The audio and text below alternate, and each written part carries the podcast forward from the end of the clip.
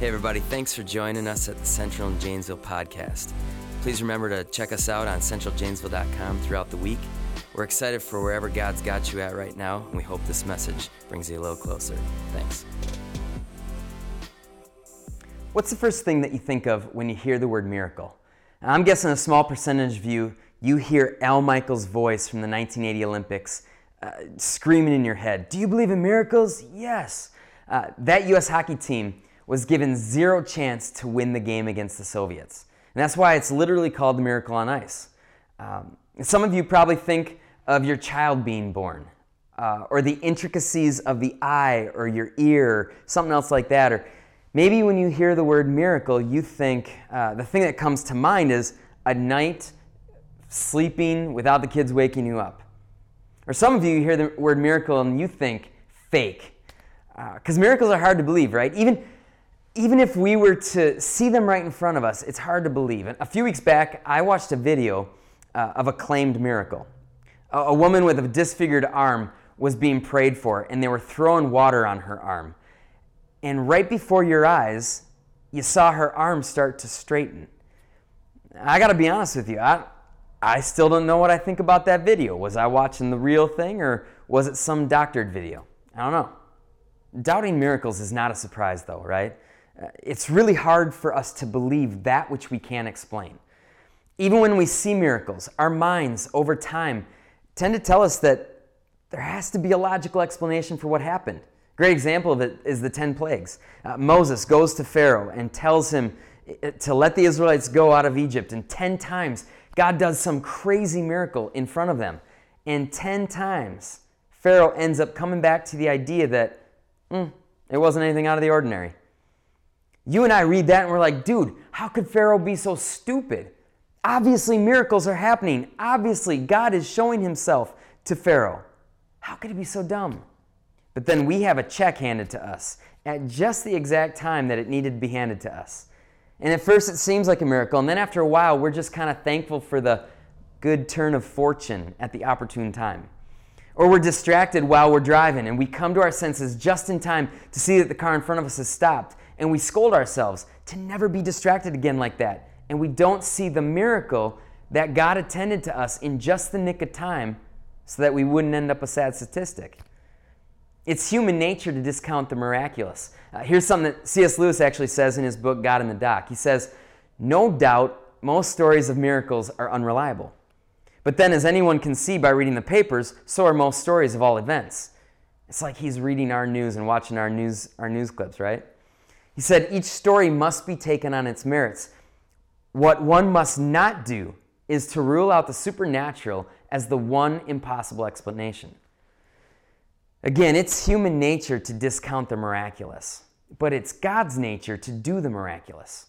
The supernatural should never be ruled out. And the truth is, to God, the miraculous isn't even miraculous, it's just natural.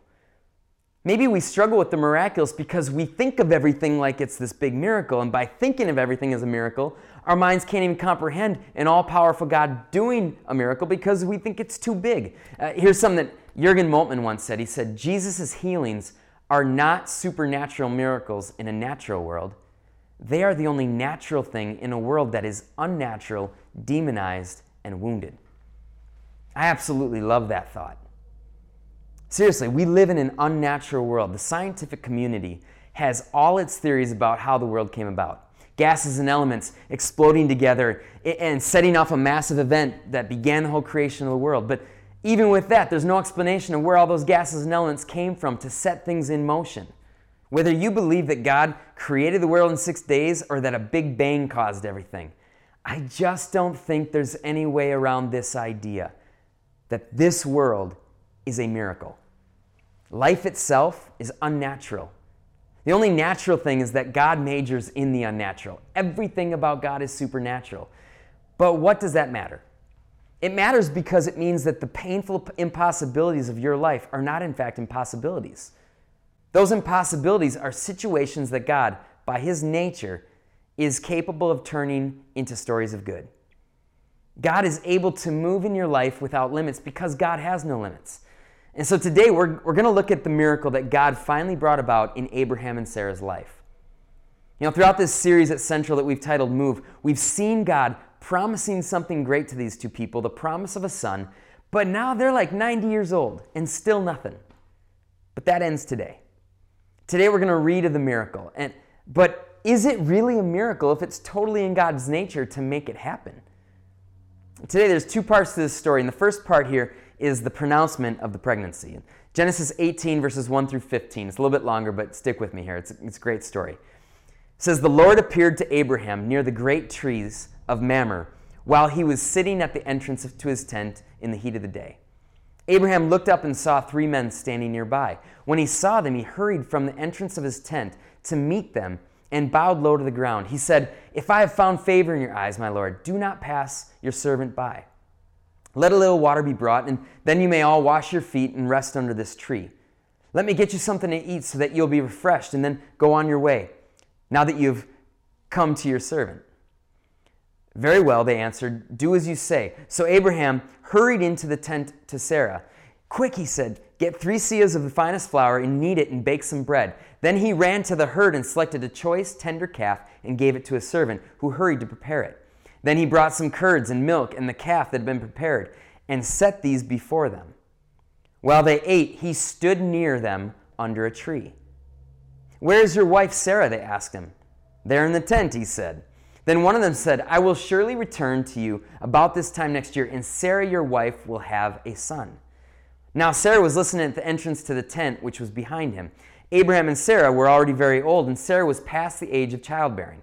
So Sarah laughed to herself as she said, After I am worn out and my Lord is old, will I now have this pleasure?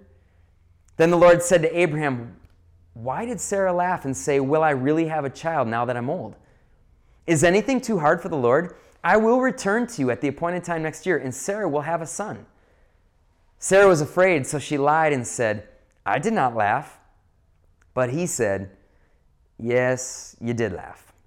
Now, I'm sorry, but that last verse kind of cracks me up. Uh, don't you hate laughing at the wrong time? How many married people in here have gotten into a fight because one of you laughed at the other person at the wrong time? I got a friend who actually has trouble going to funerals and not laughing. He gets so uncomfortable when he's when he's uncomfortable, which is at a funeral, he gets uncomfortable, and so he tends to laugh. That's not a good time to laugh, right?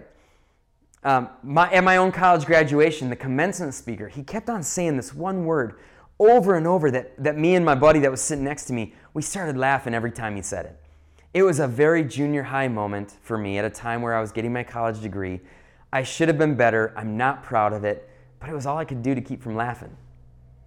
Uh, my family and I, we, we laugh every time my mom falls. I know it's a really horrible thing, but I'm, so, I'm sorry, it's kind of funny.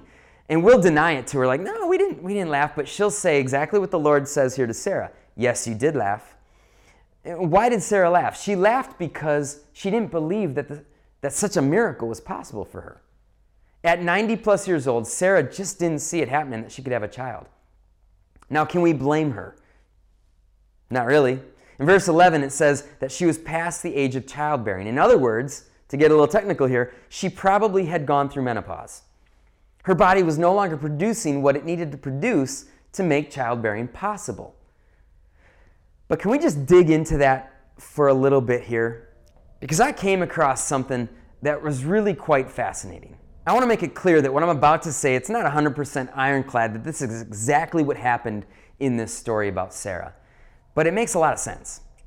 And here's why I think that it might make a difference. It's really two reasons that I want to talk about this. Number one, we need to keep our eyes open to the small miracles that might be right in front of us. And number two, God's hands are never tied from doing a miracle just because you aren't ready for it.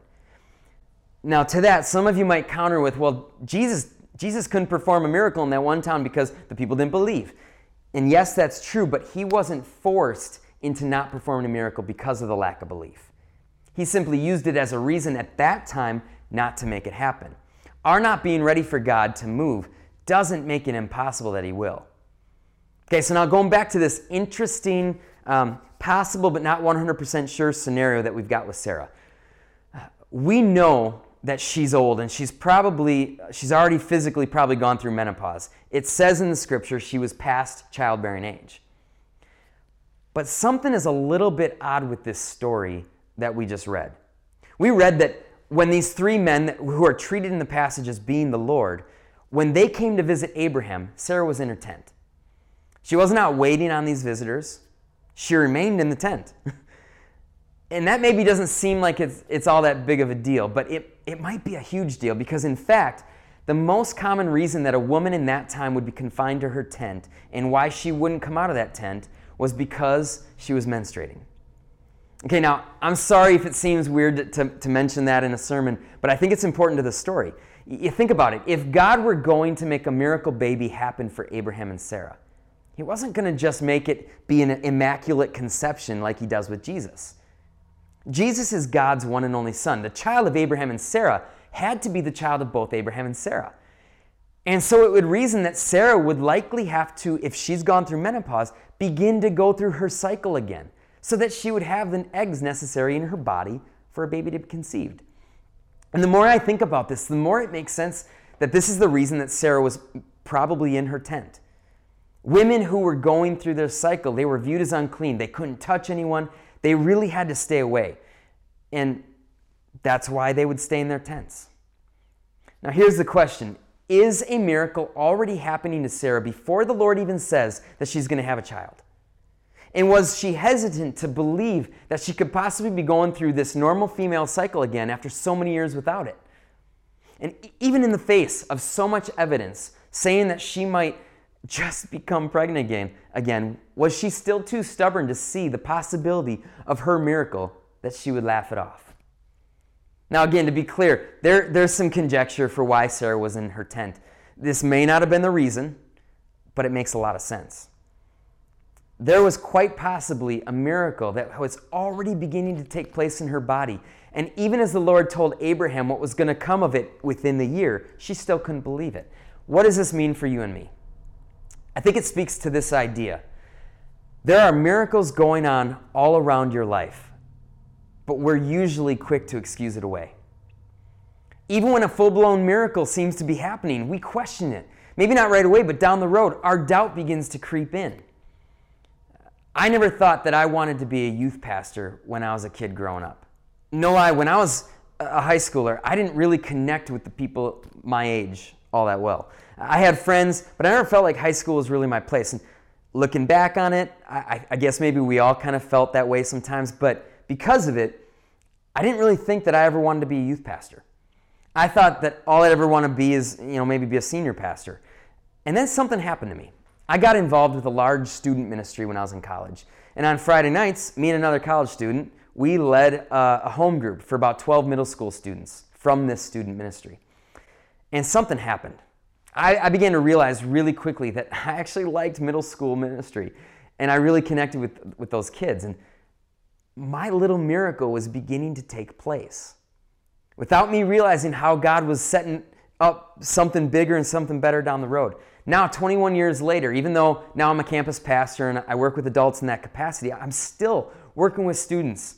Uh, and I, I haven't stopped enjoying it. And, I, and it's something that I thrive off. And it was something that I thought was never going to happen, that I would never want. So let me ask you was there a miracle there? It wasn't my awesomeness that changed my heart towards the idea of youth ministry. That had to come from somewhere else. You see, the best miracles are the miracles that God performs in our hearts, but those are often the most overlooked miracles. It was a miracle of the heart change that Sarah needed most. God reversing her childbearing status. It was nothing. For him, it wasn't hardest in, hard in the slightest. In fact, in verse 14, that's why he says, Is anything too hard for the Lord? God created the world, He wrote the natural laws. He can also bend them anytime, any way He wants to, however He wants. I'm most amazed when God bends my heart. I'm most amazed when God softens my heart in a way that my stubbornness would not naturally let it be softened. Sarah needed her heart to be, to be bent a little bit. She needed to be softened to the idea that even in her old age, God could actually do whatever He wanted. Because even as the miracle was starting, she couldn't get herself to believe it. And I dare say the miracle that you need most is not a supernatural miracle that changes a circumstance in your physical world. I would expect that it's very likely that, that the miracle that you need most is a miracle of the heart. You don't need $5,000 miraculously dumped into your bank account while it would be awesome. Um, and some of us got that in the last couple weeks probably. Uh, we don't need that 5,000 bucks nearly half as much as maybe you need the heart of a loved one turned back to you or back to Jesus. You probably don't need healing for physical ailments even half as much as you need the strength in your spirit to help you come out of the sadness that maybe you've been feeling for, for weeks or months or years. There is really great hope for us in this story today. Let's face it, it's hard for us to believe in miracles. I know I'm like Sarah so much of the time. even if I'm told a miracle is coming, I, I tend to doubt it. Even if I'm witnessing the beginning of something miraculous unfolding, I tell myself, there's no way this could really be happening. But Sarah's story gives us, all of us miracle doubting humans, it gives us hope. See, God's hands are never tied from doing a miracle just because you aren't ready for it. That's, that's sort of our gospel hope in this message today that God, in His infinite love and grace for you, is willing to do for you whatever you need Him to do. Even though you haven't done anything that's worthy of that kind of love, He gave us the life of His Son Jesus, even though we weren't ready for it, nor had we done anything to deserve it. And while that gives us great hope, I don't want to not be looking expectantly for what God might want to do in my life. There are things that you and I can do to help set the stage for miracles. Sarah maybe, maybe hadn't been ready for what God was going to do in the miraculous, but I think Abraham, in him, we see some miracles, some things that he does to set the stage for miracles. And here are three things that I think can help you and I set the stage for miracles to happen in our lives. And this isn't a formula to make God into our little genie. Uh, this, this isn't, these things aren't going to assure us that a miracle is going to happen. But more than anything, they're going to help us to get our heart right so that a miracle, we, when a miracle happens, we actually see it. And here they are. Number one, prayer sets the stage for miracles. Two, serving sets the stage for miracles. And number three, waiting sets the stage for miracles. Abraham had the luxury over years of God telling him that he was going to have a son. Uh, he talked with God. Honestly, we're not told of, how, of, of many times where Sarah was talking with God. We're not sure if she did or if she didn't. But in this story, it's evident that Abraham seemed a little more prepared for the idea of Sarah having a child in her old age. See, prayer, that time talking with God, was obviously a part of that. Even in this story, Abraham, he's the one spending time with the Lord while Sarah's in the tent. He's close to the Lord. Sarah's, Sarah's distance from the Lord had to make it difficult to take the Lord's words in such a way where that it felt real.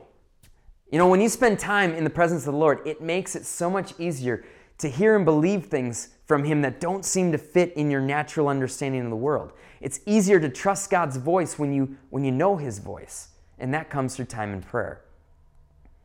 You also see in this story that serving sets the stage for a miracle. Uh, when the Lord came through the camp, Abraham simply he wouldn't let God leave without taking the chance to wait on him. You might think, what, is, what does serving have to do with a miracle? Let me answer that with a question. Are you more willing to give a child something when they've done something nice for someone or when they've sat on their butt and done nothing for anybody but themselves all day?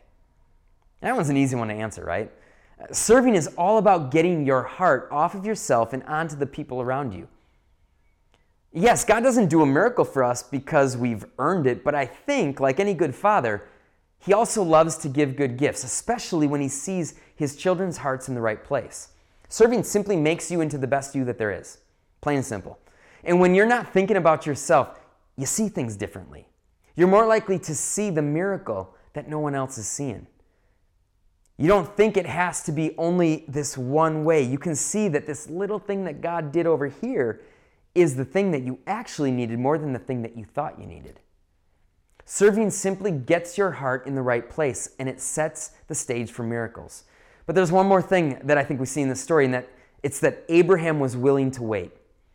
He was excited to serve this visitor that, that we know was the Lord. Uh, he got their meal ready, and in verse 8 it says, While they ate, he stood near them under a tree. Abraham was waiting. I don't know why he knew, but he seemed to know that this was the Lord that was visiting him. he had been waiting for years at this point. The promise of a son for him was not new. He was used to waiting. And so he continued to wait on the Lord. He wasn't rushing God, uh, he, he was patient. And why is that? It's because the Lord always knows the best time for a miracle to happen, and so there's no use rushing things. I don't know what miracle you're waiting on today. You might be in the middle of years worth of financial difficulty and even in despair. Uh, and you keep praying for that miracle to take place. You might have a broken relationship that you see no way to fixing. Do you believe that there is one who can fix and mend that relationship better than you could ever dream? Uh, your child might be struggling in ways that breaks your heart, and you'd, you'd give anything to take that, their pain away. You'd give anything to help them see a better way. Truth is, we all need some kind of miracle. We all have our impossibilities that we need somehow made possible. And hear this the way through life's painful impossibilities is by trusting God's wisdom, character, and goodness. Your miracle is more possible than you think. God's nature is to work out things that seem humanly impossible. He can do it. And the truth is, He may already be doing it, and you might have missed the signs. I want to leave you with two thoughts as we wrap up here. First thing is this, and I've kind of talked about it already, but here it is. Look around and see whether or not you've missed the miracle that's already been given. As you've been praying for a financial breakthrough, have you missed the fact that you've learned to rely and trust on God in a deeper way than ever before? Which of these things is the better miracle? Getting the money or getting more trust for God? Don't sell God short. He is working in your life. Ask Him to help you see how He's doing it. It might just change your outlook on things. And then the second thing is this let God set the stage for your miracle by doing a miracle in your heart first. There is no miracle as important as the miracle of letting God have total control and reign in your heart. Let me put it like this if miracles of grace are happening in your heart, everything else will fall into place as needed. In fact, every miracle you might ever encounter in the physical is simply meant to open your heart more to the goodness of Jesus. Every miracle is aimed at your heart. In the end of today's story, Sarah saw her miracle happen. It says in Genesis 21 Now the Lord was gracious to Sarah as he had said, and the Lord did for Sarah what he had promised. Sarah became pregnant and bore a son to Abraham in his old age, at the very time God had promised. Then listen to this in verse 6 Sarah said, God has brought me laughter, and everyone who hears about this will laugh with me. Don't you love that funny twist at the end? Sarah named the boy Isaac which actually means he laughs. In the end of this story, God turned her shameful laughter from before into laughter of joy. And today, that's I think that's what God is meaning to do with you. You may not see your joy with a whole lot of clarity right now, but it's there. It's just around the horizon. Look for it, expect it. God is in the business of making our miracles happen. He's in the business of drawing us to Him and making us sons and daughters and filling us with hope in life. He does that. He's doing that for you today. The real question is this Will you choose to believe it so that you can see it? Why don't you pray with me? Lord, I thank you so much that you are a God who works in the supernatural, that miracles for you are natural. God, I know that you've worked miracles in my life. I know you've worked miracles that I have not even seen, I haven't chosen to see. God, every single one of us, I think, you've, I think you're working miracles in our lives on a day to day basis. Open our eyes to see those miracles. And God, I pray above everything else, help us not to desire solely for miracles in the physical world. God, I pray that you would give us a longing desire for you to do miracles in our heart. God, I want you to, I want you to change my heart in a way that I can't change it myself. Soften my heart in a way that I can't soften my, myself. Give me a love for people that I in my own right I can't I can't love. But with your grace I can love them. God, do those miracles in us. Help us to see what you're doing in our lives. Help us to, to grow in our trust of you. We pray in Jesus' name. Amen. Thanks again for joining us on the Central and Janesville podcast. Remember to check us out at centraljanesville.com. Have a great week.